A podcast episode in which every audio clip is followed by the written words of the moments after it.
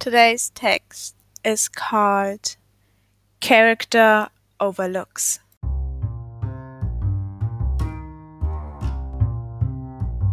I found my one reason out of so many I technically have why I say that I choose characters over looks.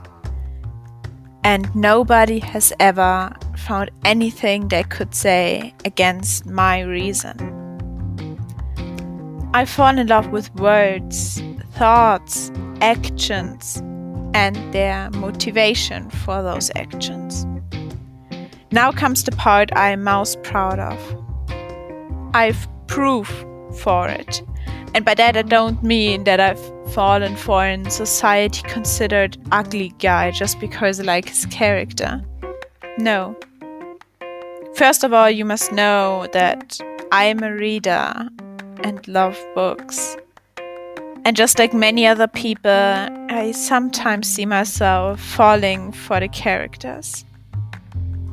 But for some weird reason that I haven't figured out yet completely, I usually don't fall for the main character's love interest, who you're meant to fall for, but for that one random dude somewhere in the background without a too dramatic backstory that just randomly appeared somewhere in the story without a proper introduction or explanation of his looks. And he just never leaves the story or my mind again. There's one of my many reasons why I fall in love with someone's character rather than someone's look. Because when I don't know their appearance, I can't fall for it. I still have a type, but it isn't that typical dark haired, blue eyed, sporty looking bad boy.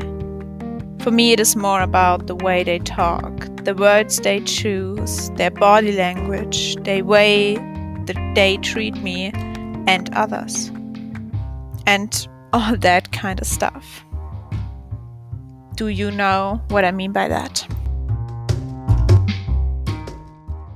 I hope you're having a great rest of your day. I'm Monty, and this was Overthinker Minute.